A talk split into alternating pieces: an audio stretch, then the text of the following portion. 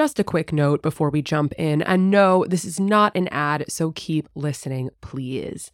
I put so much thought into the kind of episode I wanted to make for the end of the year and the start of a new one. And doing the classic year in review felt pointless because so many of my big moments have already been put on Instagram or TikTok or talked about in previous solo episodes. And regardless, when so many larger, more important things in the world are an utter dumpster fire, uh, it feels kind of brain dead and tone deaf to ask for an hour of your time listening to a summary of my successes and failures in 2022. Like, who cares? So instead, I thought about what I want to see more of in 2023 in my own life, in the lives of people around me, and in society as a whole. And the first thing that came to mind was love. I spontaneously recorded the episode you're about to hear back in April or May of 2022 when I was six months into a really beautiful relationship, which I am now, at the time of recording this little intro, no longer in. Um, even back then, I was very much on the fence about publishing the recording. I wasn't sure if I wanted to be this candid about such intimate components of my life. And I was worried I would look stupid if I made a big stink and then it ended. Listening back now is bittersweet, I have to admit. On the one hand, it's sad and still raw. You know, at the time, I thought this was it for me, that I had found the person that I was going to spend forever with. And truth be told, there's a part of me that still holds on to hope for the future uh, at a different time and mutual headspace and maybe even location. But on the other hand, watching this video version, I look so happy my skin is glowing, my face is relaxed, I'm level headed and well spoken and concise. Like, I'm genuinely at peace. And I'm so beyond grateful that I have video and audio memorabilia of the place I was in last spring and how much my now ex helped me grow and how love is really powerful and very much not overrated. I think you guys will be happy about the fact that I really lay it all out in this episode. We get we get nitty-gritty. I take you through my entire relationship history and analyze all of its failures. I have so much dating experience at this point in my life, but to be honest, my romantic life did not change until I did.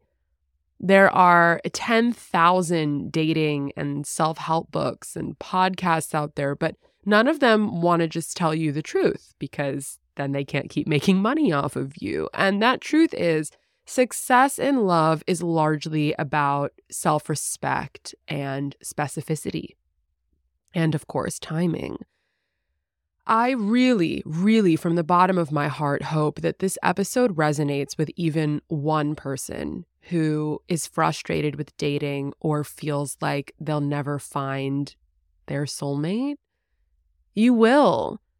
You may even find many of them because I kind of believe that we have multiple soulmates in this life. So here's to more love, more vulnerability, and more connection in 2023. Happy New Year, everyone.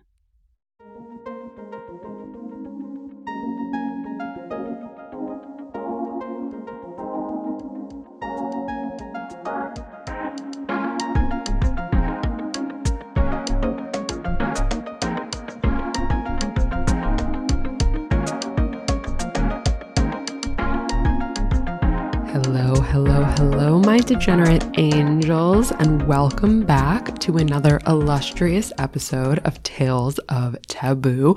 Wow, I'm like particularly ASMR today. How are we feeling about it? Does this send chills up and down your spine? Does this make you take me more seriously as an audio professional? I feel like one time I should just do an entire episode like that. Oh man. Anyway, um, welcome back. And for those of you who are new here, my name is Ali Weiss. I am a Z list writer, sometimes actor, general performer, professional conversationalist, and devotee of all people, places, ideas, and experiences outside the box of what society considers socially acceptable or uh, normal. I hate that.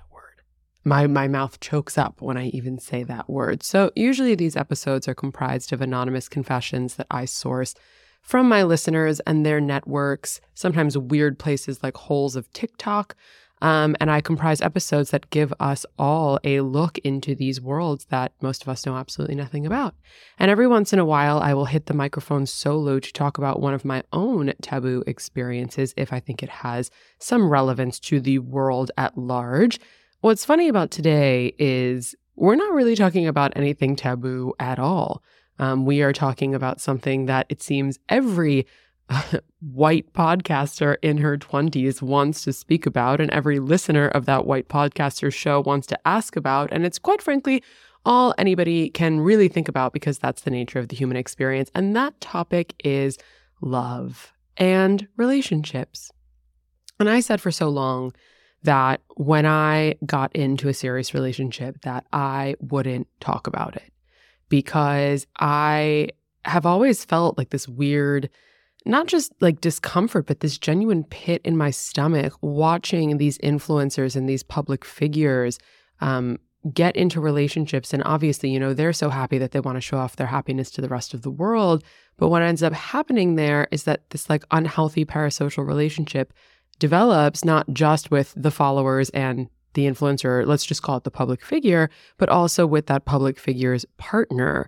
And if the partner becomes a regular part of that public figure's content, um, if they are to break up, not only does it feel like a separation for the public figure and the partner, but it's also a separation for the audience and the partner. It always felt really strange to me that there was this pressure to then release a statement about why you broke up like it, it's already such a, a, a horrible and gut wrenching and life changing thing to have to go separate ways from somebody you love, but then to also have to address it and field questions from people about your relationship. What a weird concept. And look, by no means do I think I am even remotely close to being famous. You know what I mean? I'm like the bottom of the totem pole. I refer to myself as Z list regularly, but I do have an audience that frequently asks me for advice. I do have an audience that cares about what I have to say and that tunes into my content, all of its different forms. And I just, I always thought it would be so gut wrenching to have to kind of relive the breakup for the purposes of, of telling the public, quote unquote, about what happened. That said, I have been so, what is the right word? Like changed, moved, illuminated, enlightened by my relationship that I have now been in for six months, which of course is, in the grand scheme of things, absolutely no time. So I've been single for four years. And before being single, I was in an incredibly toxic relationship with an older man that really changed me. Um, not necessarily for the better, but it taught me a lot of lessons. Um, I was really in over my head, and it it kind of set me on on a tremendous course for like self discovery. Um, and before that, in my first serious relationship, which ended when I was twenty, so oh, I guess there was three years of being single and then four years of being single. Interesting. But that first relationship, I got cheated on. Um, and you know, I think that now being in this relationship where of course, nothing lasts forever. Either you break up or you die, and nobody is perfect. But being in a situation that's finally healthy and nurturing and right for the right reasons is really something that, of course, I wanted. I desperately wanted, but I, I didn't necessarily was, I didn't believe was attainable for me. Um, and I want to talk about it today. I don't really want to talk about my boyfriend in too much depth, but I do want to talk about my dating history and my trajectory and the lessons that I have learned along the way. Because I think that we hear so much talk about, oh, here here are the things that you need to do to manifest a boyfriend. That's that's one end of the spectrum, right? And then the other end of the spectrum is here's how you fuck with a fuck boy. And then somewhere along the way, you know, it's it's ad- endless advice about here are the rules. Uh, this is when you text somebody back. This is when you call somebody back. This is when you should give somebody the axe immediately. This is what we should consider a red flag. If you're tolerating X, Y, and Z, you're toxic. He's toxic. She's toxic. And it, like no one really wants to just get to the root of what a lot of our common issues are in the struggle to find love. And I mentioned this in the solo episode that I released for my birthday, but I think the most special thing about getting into this relationship is realizing that love actually is not overrated. Good love, like mature love, real love, is it, it, fills up all of your holes. That sounds very dirty. And look, let's be real, as part of any healthy relationship, sometimes that happens. But, um, you know, I, I, when I was single, I think I always thought that people were um, over dramatizing like how amazing it was to be with their boyfriend, especially since a lot of people I knew who were posting their significant other the most were actually the least happy. And I knew so many women who were settling for men just because they didn't want to be alone.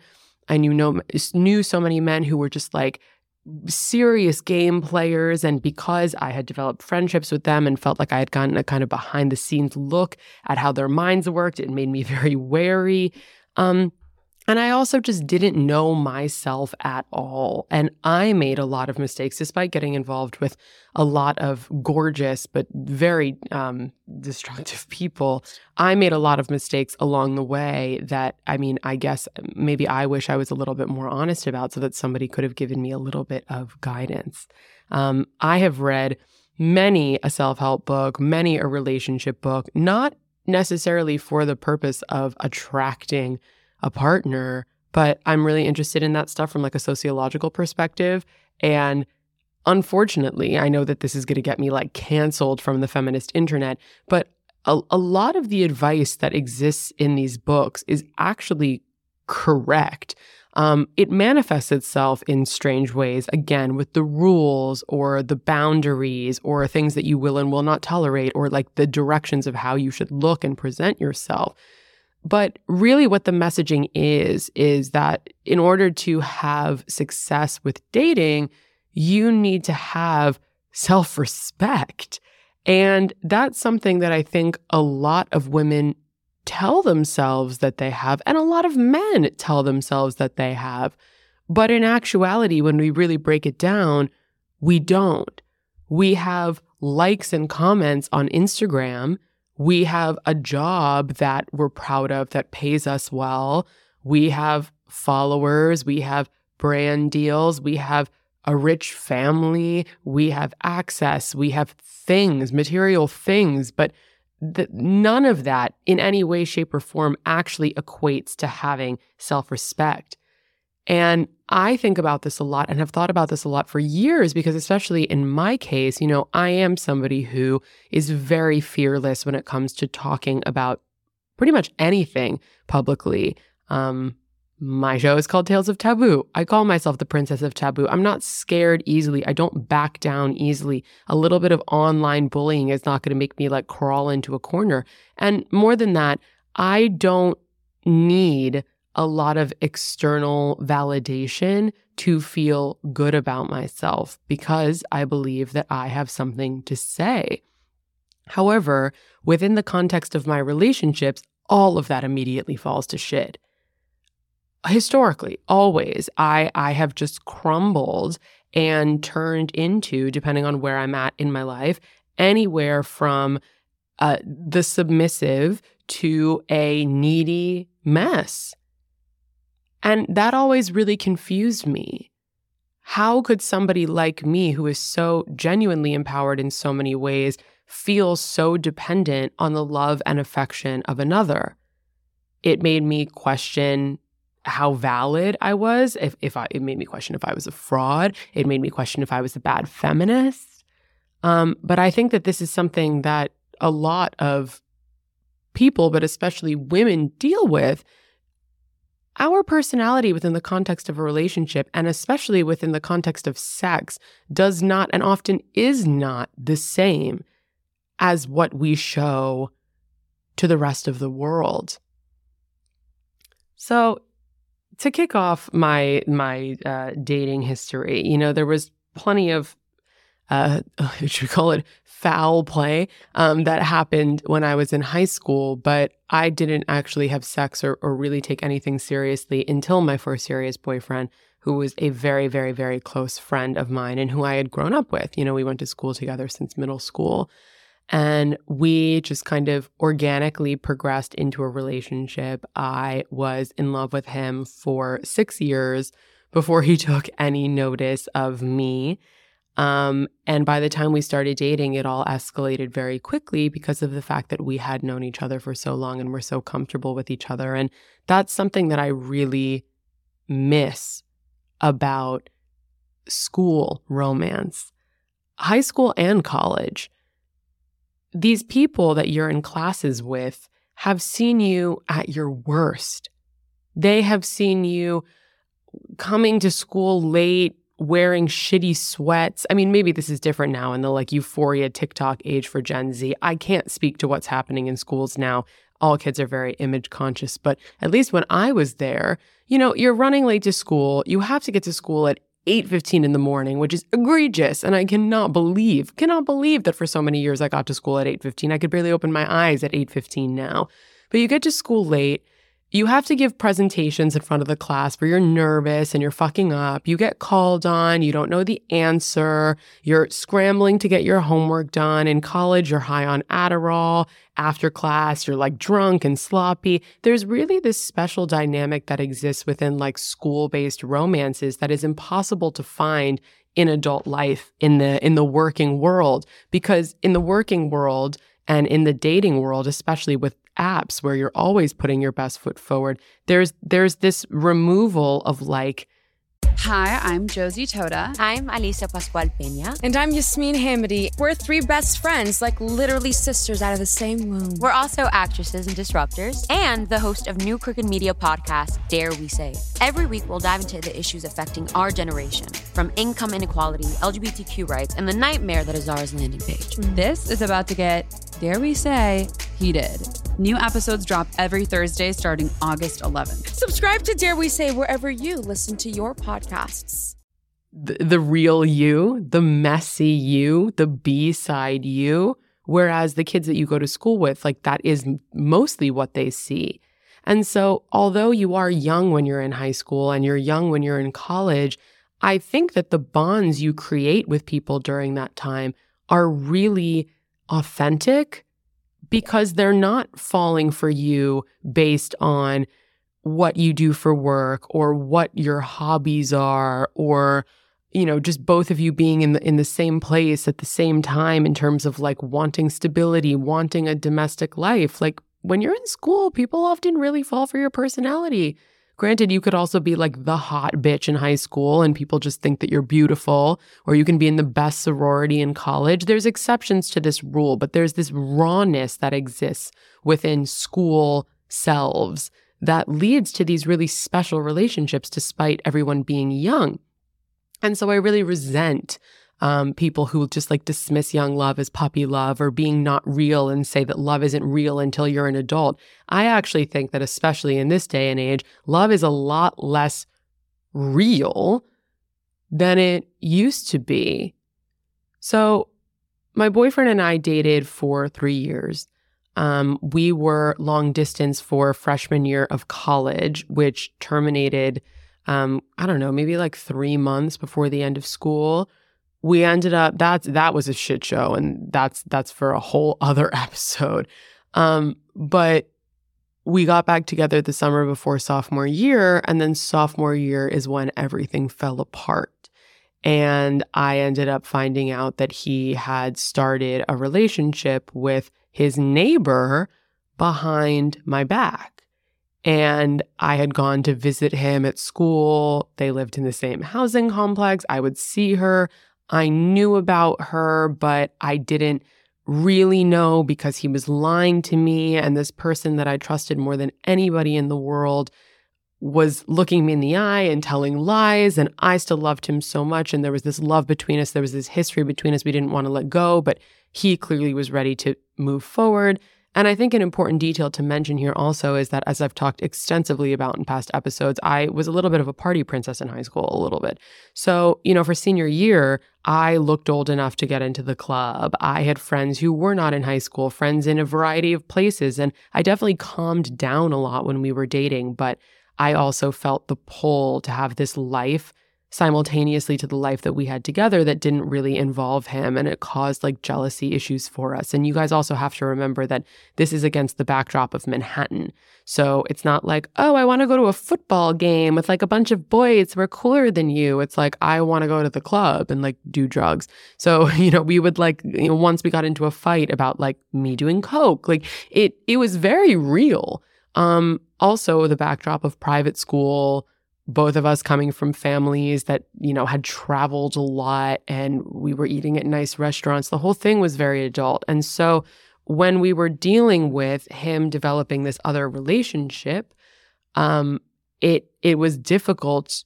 It was difficult to navigate. It it felt like a betrayal on par with the betrayal that comes dating in your mid to late twenties or early thirties or beyond. Um, so, like, I had my suspicions, and I kept having this repeating dream over and over again that he was cheating on me and I was confronting him and I was asking him, like, who is she? Who is she? And then I would wake up. Your dreams tell you everything you need to know. My therapist is a Jungian psychoanalyst, and she always tells me to bring in my dreams and talk about my dreams. And I never do it because it's like a pain in the ass. But your dreams, they tell you stuff. So we we kind of like half rekindled that summer. I wanted to get back together. He was resistant to the label. We were sleeping together, but it wasn't intimate. Like we were having sleepovers, but it felt it felt much more like friends with benefits, which was extremely weird to go to because formerly I thought that this person was like the love of my life. And yeah, at the end of that summer, um, I found like concrete evidence that proved that he was in like an actual relationship with this girl and they were not just casually hooking up as he had said. Um, this was not just like, oh, she's cute. It was like they they fully were in the throes of a relationship and he went back to school and they rekindled it and I um, ignored him for the last couple of weeks of summer and then we went back to school and I called him and I was like, I never speak to me again. Because it it wasn't I mean, of course, it was the fact that he started this relationship behind my back, but it was also like all summer I would break down in tears, hysterically crying, being like, Do you love her? Do you love her? Is this real? And he would look me dead in the eyes and say, No, no, no, repeatedly, and basically tell me that I was crazy. And it turned out that my instinct was right all along. And that's disrespectful no matter how you slice it. But um, when it's coming from this person who was your best friend for six years and then your very serious boyfriend for three and they have no problem lying to you like that. I mean, it's really fucked up. So I was very depressed my sophomore year of college. And I mean, I was depressed for so many years after that and before that, honestly. Um, but that was a very difficult thing to adjust to because I had been lucky enough not only to have a high school boyfriend, but have like a very serious relationship um, with this person who knew everything about me and that I knew everything about. And so we had to skip, or we got to skip all of the formalities. Then I was in college and I felt incredibly displaced. I was very different from everybody that I was around. I talked about this in my solo episode about my time in a sorority, um, what like a circus monkey I felt like, and the kind of persona I adopted to deal with that. So I didn't have anything serious in college. And at the time, I was really upset about it, especially since I was so frail after this breakup. And um, the closest thing that I, I got to it, there were two situations. One of which was with a guy who was um, two years older than me, graduated two years ahead of me. And we would, after he graduated, we would hook up. Like I would go to LA to see him and we would hook up and maybe even like have a sleepover and then I would leave and then we wouldn't speak for months after that. And I was so insecure and frazzled and like betrayed by my ex that just my self esteem was so low. And I was so happy to have another um, situationship with somebody that I he and I were genuinely friends. We were friends before we started hooking up and I was just so happy to kind of have that that warmth and that nurturing again that I didn't want to do anything to fuck it up by speaking up for myself. Little did I know at that age how old was I? 20, 21, that by not standing up for myself and allowing that behavior to happen, I just, it, it was the complete opposite of the effect that I wanted. And he and I proceeded to have a very complicated relationship for like years after that and just pointed a lot of fingers at each other. We were too similar. I think that was one of my situations in which I like tried to date myself and it just didn't work. But, you know, I get cheated on and then I have this situation where I feel super close to somebody, but every time we hook up, we don't speak for however long after that. And um, then I had a situation, this is going to be written about extensively in my book, where I took the virginity of a guy who was two years younger than me. And again, we became very, very close friends and confidants. And um, we really like developed a very real connection. And I think once I deflowered him, um, he was just like, okay, it's off to the races and just basically disappeared. So that was like three major abandonments in a row, not to mention this guy that I developed really strong feelings for when I was studying abroad. Who uh, and I've talked about this again. I feel like a broken record, but um, you know, who who just kind of disappeared because he was overwhelmed by the entire thing. Um, so that's like four disappearances, right? That's four people who I trusted um, to varying degrees, but for people who I thought had my best interests who just who dipped out on me and just like blatantly disrespected me and left me with all sorts of unanswered questions. And at the time, I thought the best thing to do would be to pretend like I didn't care and that I was like above it um, because I didn't want to scare anybody else off. I didn't want to have to experience the same loss that I experienced with my ex. So by the time I graduated college, my self esteem was at an all time low. Put a pin in that I went to the birthday party of my current boyfriend's best friend's girlfriend. And this happened in Southern California. And I was surrounded there by like the exact type of person that I went to college with. Like the group of dudes that we were with were just so similar to my guy friends and the people in my classes and the people in, in at the frat parties. And sitting across from them where I am now, I was like, holy shit, it's no wonder that I did not have a serious relationship in college, that things did not work out. And, you know, there were plenty of hookups in between those stories that I just told you, but I, I was, I had so badly wanted something to act as like a band-aid for my, my high school breakup or something that could match the intensity of that. And it just kept failing. And it was such an amazing freeing experience. I would equate it to like doing acid and making realizations about your life where this weight was lifted. And I was like, oh my God, like it wasn't my fault that I was single. I was so it, I was going to say in over my head, but not even that. I mean, I was drowning. I was drowning personally. I was incredibly depressed. I was acting out. I was unmedicated. I was behaving as somebody that I wasn't, as this insane version of me to cope with how sad I was. And I deeply regret not asking for help. I deeply regret not being more honest about how much I was suffering. But anytime I seemed to be honest or vulnerable, it would be trampled all over. You know what I mean?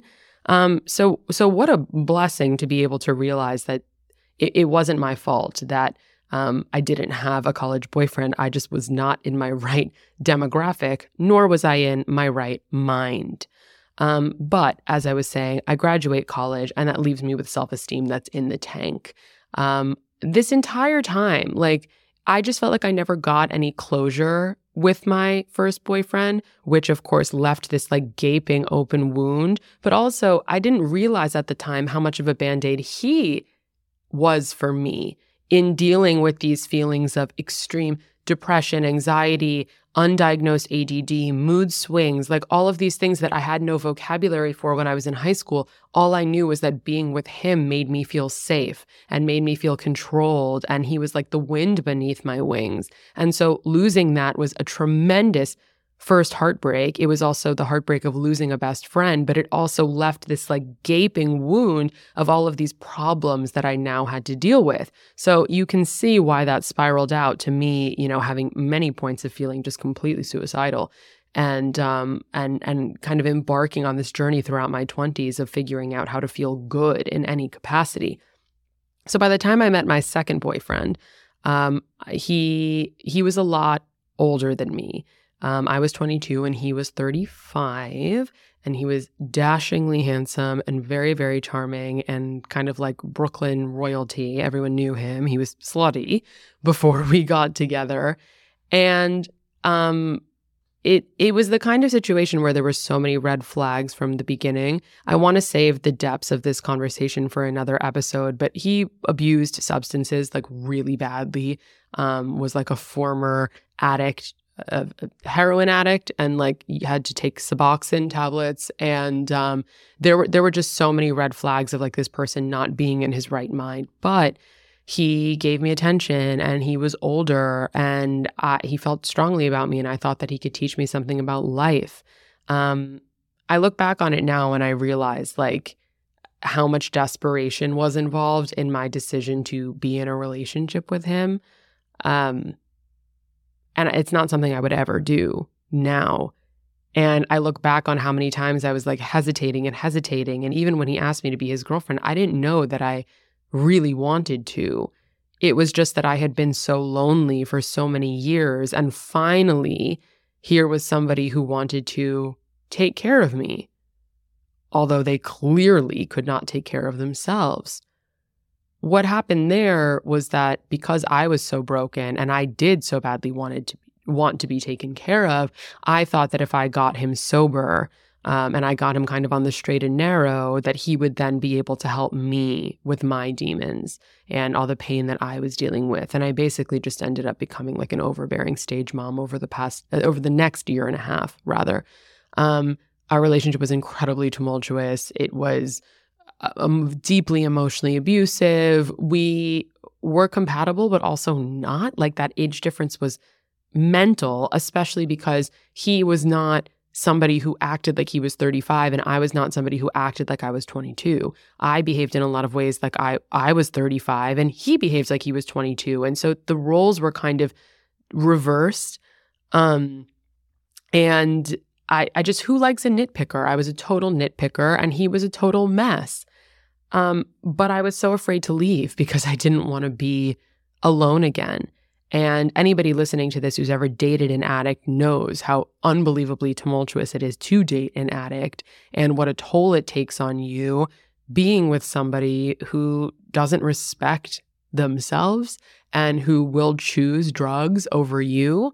Um, and, you know, I, I think that he saw me and our relationship as like a stimulant. I think we both were looking to each other to be comfort blankets, but we couldn't be because we we didn't have enough to give. We didn't have the right things to give at that point. So that was an interesting relationship because we constantly lived in the future.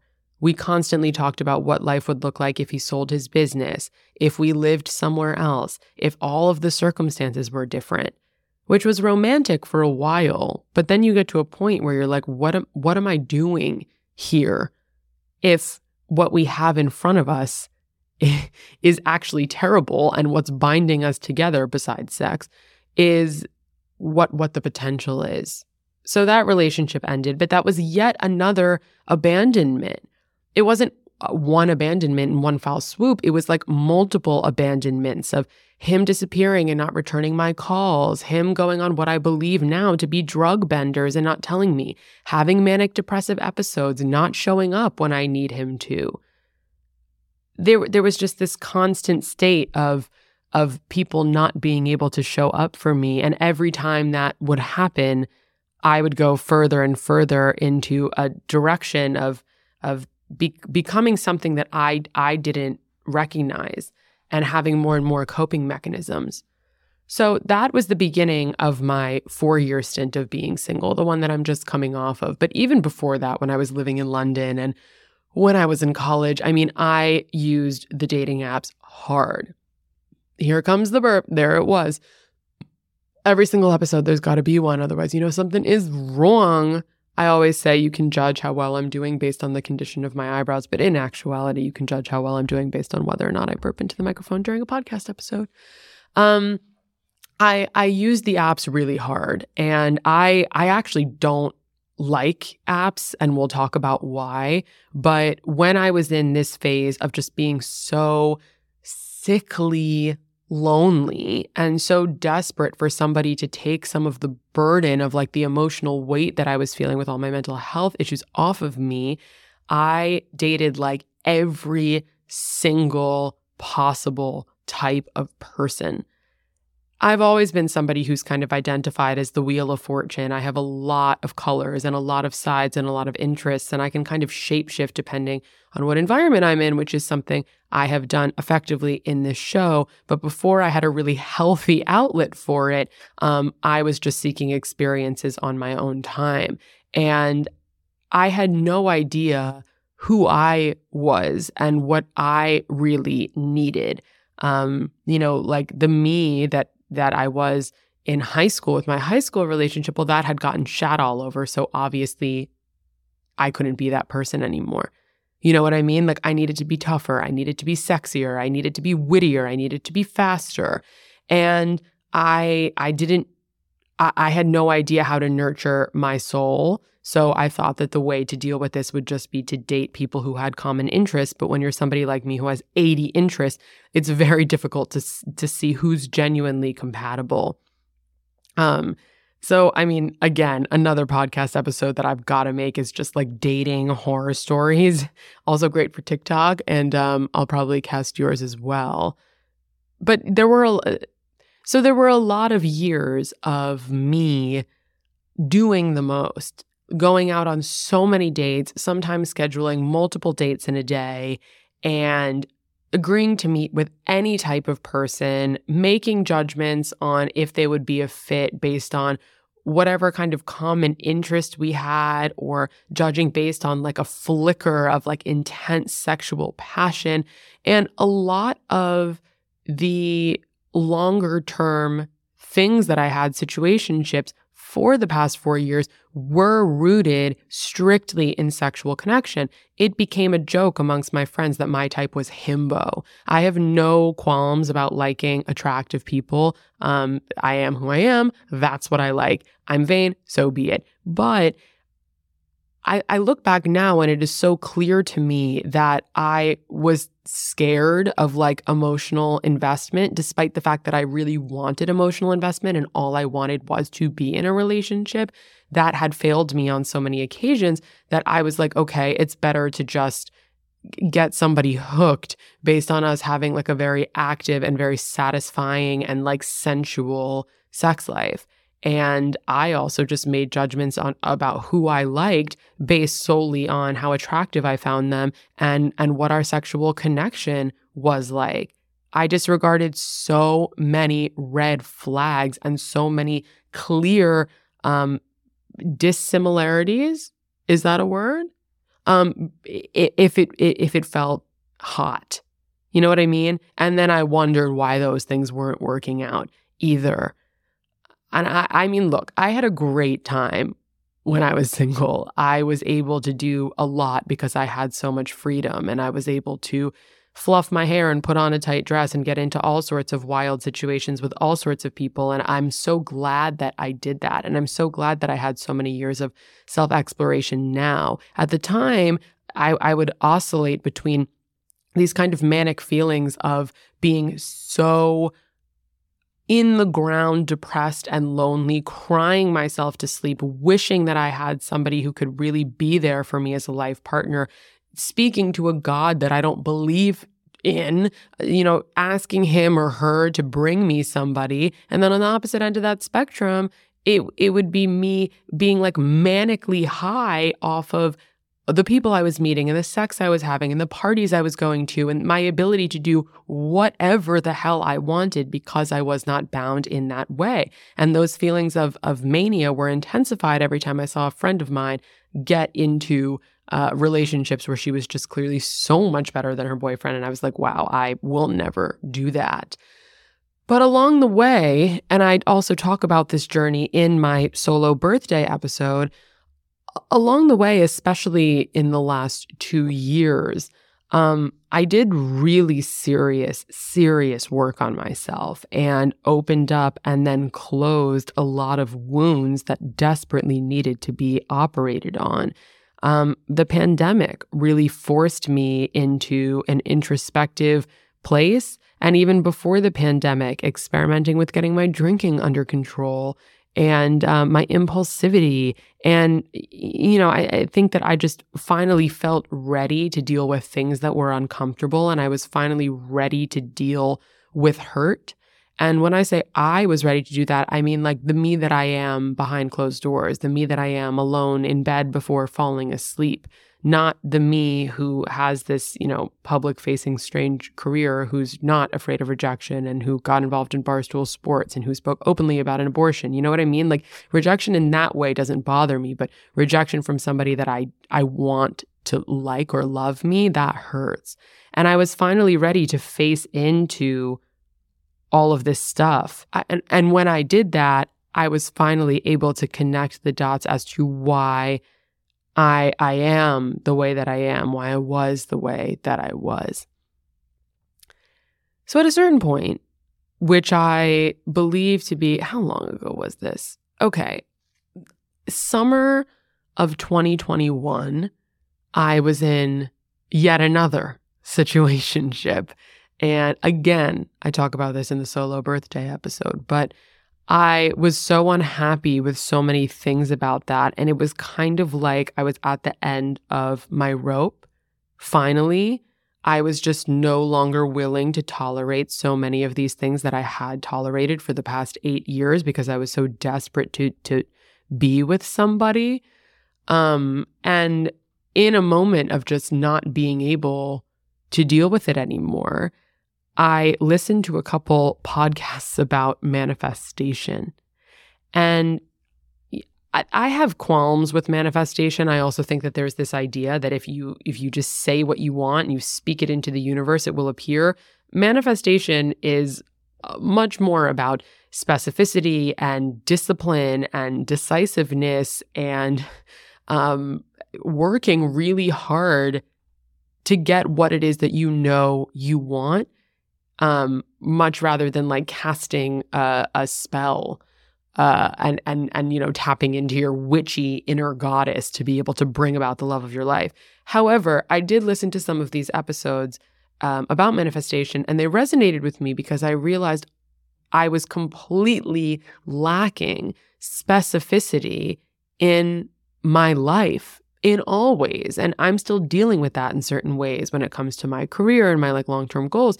But when it came to love, I just wanted to be loved. You know what I mean? Like I just wanted something that could match the the feelings of comfort and safety that I got from that first serious relationship and that every once in a while I would get from that second one. I just wanted to be loved and I didn't care who it was coming from which was the problem. I also was not clear on what it was that I really needed. I think a lot of that had to do with not quite like knowing my real self, but it was also my pursuit of a crazy story, saying yes to anything so that I had a good story to tell my girls or a good story to tell on this podcast or material for my future book, which God knows I got. But it it also um it was it was keeping me away from asking for what I really needed. And I thought I would experiment with this. I said, okay, I'm going to sit down and I am going to make a list of what I want from a partner. And unlike dating apps where what you you know you ask the question it's like oh what are you looking for and it's just so surface level and even even in how we decide who we want to match with is so surface level. We look at what they look like. Do their friends look normal in their pictures? How are they dressed? Where did they go to college? What industry did they work in? Were their answers funny? for the record, half the time people aren't even writing their own answers. Like the whole thing is just so artificial. And I, I thought back to everything I disliked about dating apps. And I was like, okay, I'm going to get really specific. I'm not going to talk about those things. I am going to list how this person carries themselves in space, how this person treats people in public that they don't know, this person's relationship to their family, how this person handles themselves in arguments, how this person makes me feel as a sexual being versus as an emotional being, and also admitting to myself that I was really looking for somebody to take care of me. It's so easy for me to say that now because I'm so far away from this early to to mid 20s or really to late 20s exploration um and and not wanting to admit that like I kind of wanted to be nurtured. I saw that as being like a failure in some way or or going back on women's progress in some way or being embarrassing.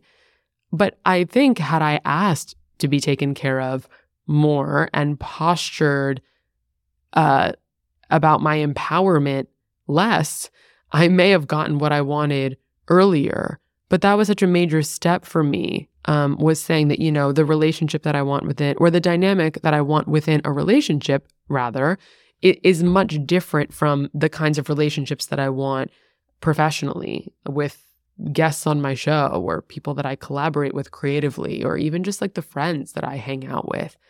And having this list was awesome because it felt so good for the first time in in almost a decade to to really have an understanding of like who I could see myself with. I didn't just want to feel adored and beautiful. I wanted to build something with somebody and build something with somebody who saw the real me and that I felt comfortable showing the softer, more sensitive, more neurotic, geekier part of myself too.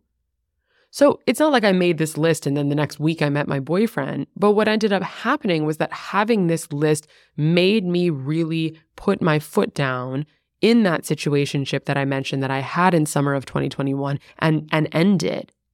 And then I was faced with two other situations where I met guys that I thought had potential. The sexual connection was there, the chemistry was there, the banter was there, that we were kind of in the same industry but they weren't ticking so many of those boxes when it came to like communication. Like we were going out for expensive dinners and really like fun, adventurous, crazy dates, and the makeouts were great, you know? But like I I still felt like shit because they weren't communicating in the way that I need in order to feel like the best version of myself.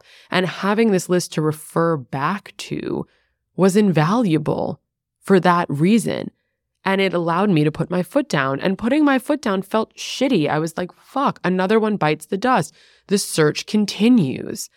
And look, I, I think it's important to note that I made this list because I was ready to make this list. I, for all of those years that I was so lonely and I wanted somebody, I also simultaneously wanted my freedom. I wanted to have sex with whoever I wanted. I wanted to date a variety of people. I wanted to be a playgirl. You you can't really want like the the true nourishment and and getting nurtured of a real relationship but then also want to constantly be playing the field i think it was such a big moment for me writing this list because i was ready for that and being ready for that in a very real way is what gave me the strength to say, sure, I'm sacrificing having somebody to text, somebody to call, somebody to go out with on a Friday night, but I am saving my dignity. And that dignity came from all of these years of self exploration and from that really hard work that I forced myself to do to be able to rely on myself separately from like external validation. So in early November, I finally met the guy who was going to become my boyfriend.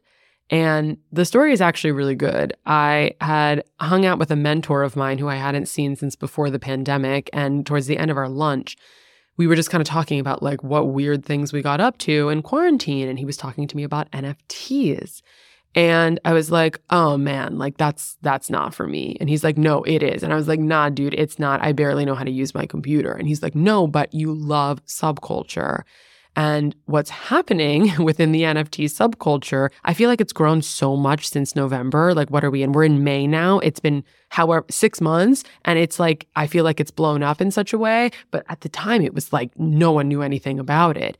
And, um, he was like you you love subculture and here are a bunch of nerds and gamers and people living in their mom's basement sorry to make generalizations guys who are getting really rich off jpegs and like partying and re- reinventing themselves. I was like, okay, yeah, that sounds up my alley. So there was this party happening in Brooklyn for the Bored Ape Yacht Club. If you guys know what that is, it's like the primary NFT community that all of the celebrities are buying for way overpriced, by the way. And um, it, it's it's kind of becoming like the supreme of the NFT space. So they were having this party, and I really wanted to go. And so, in classic old me fashion, I posted a, a very um, not slutty, but like suggestive photo of myself on Instagram and Twitter and was like, who wants to take me as their plus one to the Bored Yacht Club party? Because you couldn't get in unless you had the NFT or you were somebody's plus one. So a friend of mine who I hadn't seen in three years um, hit me up and she was like, my fiance's friend is in New York and is going to this party. Do you want to go with him? Now, I had already found another guy to put me on the list. He wasn't even going, and he was like, You could just take my plus one. And I was fully intending to just go to get content. I was like, This is absolutely hilarious. It's going to remind me of like the depths of Alabama and its strangeness. So I was like, Yeah, I don't know. And then she sent me a photo, and I was like, Actually, he's cute. And um, I decided to go with him, and we met. And immediately it was just comfortable that's the best way that I can describe it. Of course, there was like this mutual attraction, but something about being in his presence just felt right. I felt like I could just be myself, that I didn't have to perform, that I didn't have to be constantly making him laugh. I didn't have to be self conscious about the way that I looked or the way that I came across. And that's a detail that I didn't mention earlier, by the way, is that in a lot of my past relationships, because they were so sexually driven, there was this tremendous expectation on me to look a certain way and to stay thin and not to gain weight. And sometimes that wasn't explicitly said, but I mean, it was there. Like I knew that it was a thing. Um, and I, I constantly felt like if I looked anything less than perfect, um, that I would get abandoned. So it's like I went from emotional abandonment to physical abandonment. And here, you know, obviously I'd like put on a dress and done my hair and stuff, but I, I wasn't, that's not what I was preoccupied with.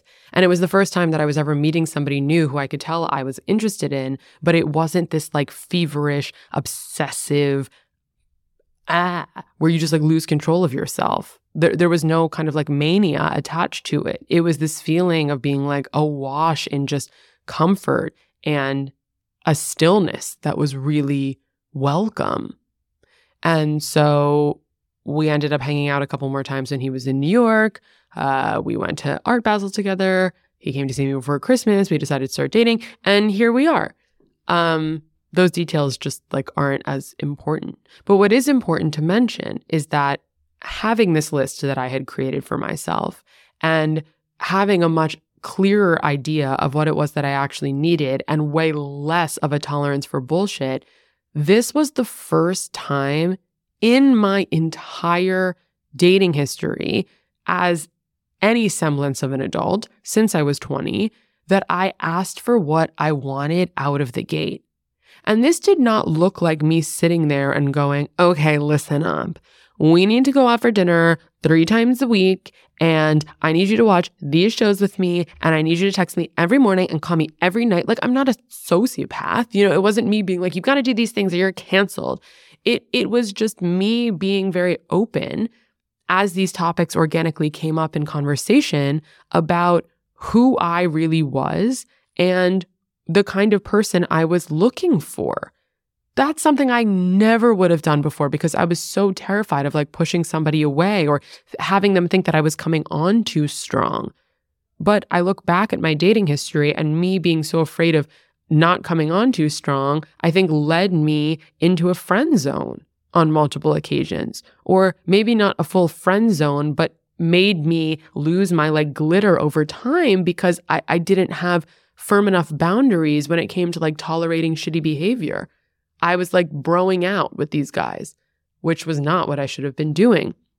And so one of the things that I said to my boyfriend was, I don't belong in my body. And that's a crazy thing to say to somebody that you've essentially just met. Like we were on our second date.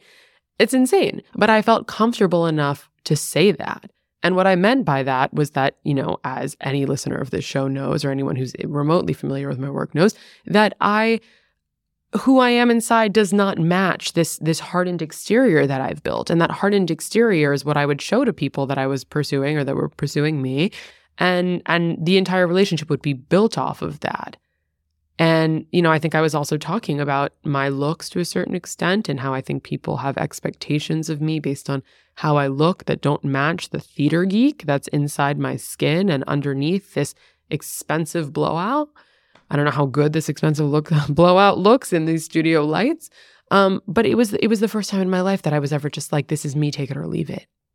And my honesty allowed him to be honest. And what a beautiful situation to just be two fucking adults saying, I have done this for long enough. I know what I need now. God, I wish I had done that so much earlier. And that in and of itself is, the most important thing. That's there's two parts to that. It's it's finding genuine self-confidence and genuine self respect that is not dependent on the validation that you get from an emotional or sexual partner. And then it's using that confidence and that self respect to be able to calmly and normally ask for what you want. And if you're with the right person, you shall receive. And that just set the tone for our entire, what an antiquated word, but courtship. And then our entire relationship which is now successful because it's largely rooted in communication. We talk about everything, everything on, on, on every corner of the star. And that's because from the very beginning, both of us were like, I don't want to fuck around anymore. Now, granted, what they say is true. Timing is everything. You can meet the right person at the wrong time. That person could be in a relationship, that person could be switching jobs, that person could be going through personal struggles that are making them not like themselves. If you meet somebody who is just simply not ready to show up for themselves, there's no way in hell that they're going to show up for you. And there's not really much that you could do about that. But the nice thing about having that list, that manifestation, there we go with the burp again, that manifestation list and um, and having an idea of what you want is that you just you and saying it up front you don't tolerate bullshit. You don't waste your time. And that's a massive thing that shows up in these dating books like the rules or you know act like a lady think like a man. It's all about not wasting your time and just sniffing out from the very beginning whether or not you're going to be able to get what you want in the long run, even if you don't realize that you're not going to be able to get what you want until three years from now. A huge mistake women make is thinking that they can fix men. Obviously, there are lots of you listening to this show who are gay or pansexual, who don't fit into any particular gender model. But like, I'm gonna, I'm gonna speak to my own experiences, but also make generalizations and say that women as a whole in heterosexual relationships with men often want to fix men or turn them into their ideal partner. And there's a lot of that that I've had to do in certain ways with my boyfriend. Like we have had to go shopping. We have had some conversations when it comes to what we like sexually, um, you know, communication. Like it's not like we just out of the gate were perfect. There were definitely some like bits and bobs that needed to be adjusted, but it's what I did with my former boyfriend, the one that I met when I was 22, that's really the problem is me being like, okay, there's a lot of raw potential here. I can turn this into something that's perfect for me. But what that ends up doing is making the other person resent you. You have to be willing to take the person in front of you for who they are. And it sucks when there's raw potential, but who they are still is not what you need. And going back to that point about self respect and um, just like self realization, there's a lot of talk about like the crazy woman trope, right? And there's this idea that women act really crazy and overbearing in dating situations, which leads men to not want to date women seriously and only sleep around, which leads women to not want to get involved with men. And it's like the cycle is endless. It's it's it's really simple. Like there are two things that we just need to admit to ourselves. The first thing that we need to admit is that everybody just wants to be loved. That is what life is all about. People want to make money and be skinny and be dressed well and have the perfect hair and drive the perfect car and live in a cool city in a nice house, all for the purpose of getting laid. And then hopefully getting laid turns into having a partner that you can do life with and finally have somebody who makes life a little bit less scary because life's fucking terrifying. We all want that. Like I said, love is not overrated. And it makes me sad that, like, yes, of course, my generation, millennials, but especially the younger generation, Gen Z, is so afraid to show any emotion. I think a lot of that obviously has to do with social media. And it's like the more, ironically, that you share about yourself online, the the harder it is to be authentic and to be in touch with your true self, especially when you're face to face with a person and not profile pic to profile pic. Um, but realizing that we have that insane desire to be loved, it, it makes sense why it we can just vortex and and get sucked into that hurricane so quickly. Like somebody who you think that there's potential with gives you a little bit of attention and you're addicted to it. You know what I mean?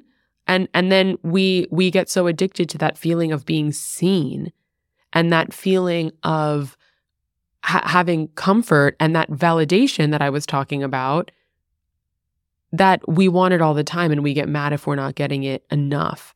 And so then the tables turn and the women do become the pursuers and the women end up texting too much and the women end up putting revealing too much of themselves, putting themselves out there too much. And I obviously hate the narrative that like women asking for sex is disgusting of course women should be asked for should be able to ask for what they want sexually and and they should not have any shame about that and everybody needs to get with the fucking program and w- realize that women like sex too. Like you can hear in my voice. I get very heated about this but i do think that what happens is all of the mystery and the exploration that is so integral to romance gets lost because we're all just focused on a feeling and that could be a feeling that we got like early in meeting somebody. And now it's eight dates later and this person makes you feel like complete shit, but you're still just holding on to that one feeling that they gave you in the very beginning. That is also why these books that advise, like, you need to get your own hobbies. You can't answer him for five hours. Like, it's not a priority. If he asks you out on a Wednesday for a Friday, you say no. Like, I I get why people get mad at that and and think that it like removes a woman's right to choose, you know, how she wants to conduct herself, but those rules are not there to su- suppress women, repress women. Those rules are there to allow you to find other outlets to feel good. And when you don't rely on a partner as much to feel good, you don't become as obsessive and it is amazing what has happened over the past couple of years um, with, I hate saying women's liberation. Women are not fucking liberated. Are you kidding? We're more stifled than we've ever been. But this, this acceptance of women as sexual beings and sexual imagery and pop culture and this new wave of feminism, all of that has been incredible for women being seen as equals as they should be. But we also do need to remember that we are fighting against so many years, like thousands and thousands and thousands and thousands and thousands of years of of women being seen as the lesser sex and the ones that need to be pursued and that are sexual objects for ownership. Not to say that I agree with this stuff, but it just kind of is how it is. We can't just expect that because there's been a shift in the public discourse in major metropolitan or liberal areas that we or online or on TikTok that all of a sudden like the whole world is going to be able to get on board. That requires like actual biological rewiring. Um and I also just I I don't think that a lot of stereotypes about men feeling the need to chase and pursue is wrong, especially when you consider that there are more women in the world than men. Is that true? I think that's true. I know that there are more women than men on college campuses. So let's just use that statistic. Um, I have no idea what I'm talking about, but I do feel like instinctually that's true. So a lot of this is common sense. And sometimes I get mad at myself for having read these books so long ago and listened to these podcasts so long ago and like not being able to take the advice. But at that point, like I, I hadn't, I hadn't done the work to be able to be self reliant. So again, a lot of this is common sense. Like if you spam text somebody five times in a row, especially if you don't know them that well, they're gonna think you're nuts. If you make yourself too available, they're gonna think you're easy. I think that accessibility has been um, tremendously like blown up because of cell phones and because of computers and just like how glued we all are to social media. It doesn't feel as weird to constantly know what everybody is up to. But there's an undeniable correlation between the increased use of social media and apps and people's relationships like not working out and people having a harder time meeting people. And I guess I'll conclude this with the number one reason why, well, there's like a, a hundred reasons, but just like the biggest reasons why I, I'm not a fan of apps, despite being somebody who has used them enough to really deserve a partnership. And look, I also want to say apps are great for certain people. If you travel a lot, if you are not home a lot, if you're somebody who suffers from social anxiety, if you have a job that takes up most of your time, there are so many situations in which apps are a great thing. I also know people who are engaged from apps or married from apps or in long term relationships from apps. It is possible. But also with apps, it is so easy to become a number it is so easy to be lost in as, as one message in 20 simultaneous message conversations that are happening. I think within the pandemic and post pandemic, like we're all lonelier than we've ever been. And we're so eager for just the hit of serotonin that comes with flirting or with getting any attention, even if that attention is a message and not actually a stare down at a bar. And speaking of a stare down, the most important thing to assess when you're realizing whether or not you like someone or deciding whether or not you like someone or trusting your gut as to whether or not you like somebody is energy exchange.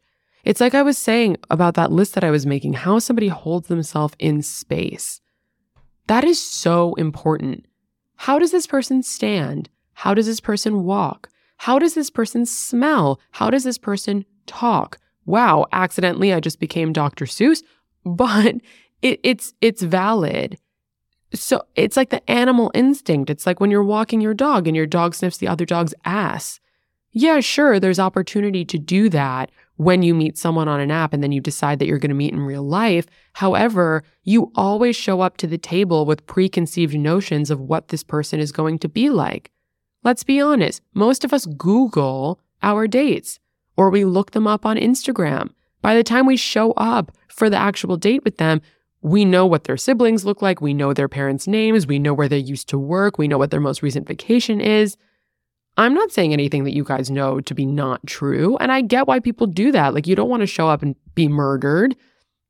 But even if you don't place too much expectation on the date, you still show up having knowledge about this person, which takes you out of the present and it takes you out of the joy of learning about somebody who is completely new.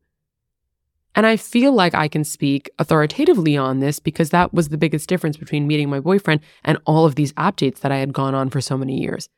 And for the record, meeting my previous boyfriend that I met when I was 22, we met in real life too. We were the new boyfriend, Sounds like I have a hundred boyfriends. I do not. The new boyfriend, we we knew nothing about each other. Nothing. We had seen photos and we were like, okay, I approve, but we knew nothing about each other. And so it was truly starting from square one. And square one should be not, so tell me about yourself. What are your interests? Where do you go to school? It should be like, either literally or metaphorically, like sniffing each other's asses, feeling each other's vibes, feeling each other's aura. Do you like that? Do you like the way that you physically, viscerally feel around another person? Because if you don't, it's probably not going to work out.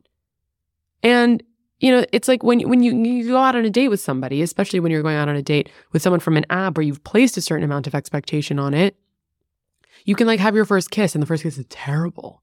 And you could be like, oh, well, that's so annoying. Like the kiss wasn't good, but like everything else was. And like I, I just I really like all these surface level things about him or her.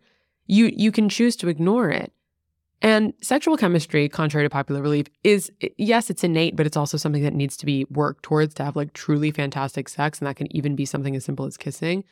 But I guess what I'm trying to say in all of this is that the one thing that's really missing from the app game is the energy exchange. And it's the energy exchange that keeps you going.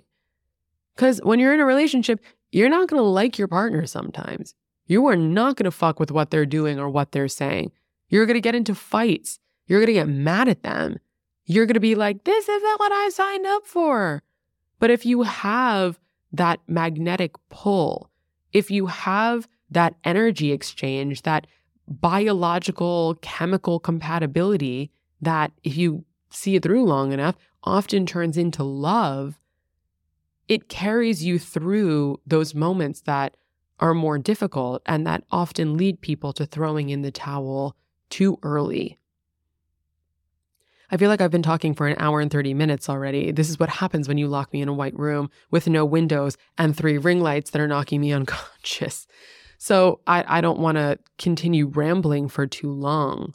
So I decided it was a good idea to do this episode, despite it not being traditionally taboo, because we see so many videos on TikTok of people telling dating horror stories. And we see so many tweets and memes on Twitter about everything that is wrong with the opposite sex. And we just generally speaking have never heard more of an ongoing conversation about how lonely and miserable we all are and how difficult it is to find somebody. And I just thought it would be valuable to cut through the muck with my own story and my own experiences because I do wish that there was more of this when I was lonely and struggling.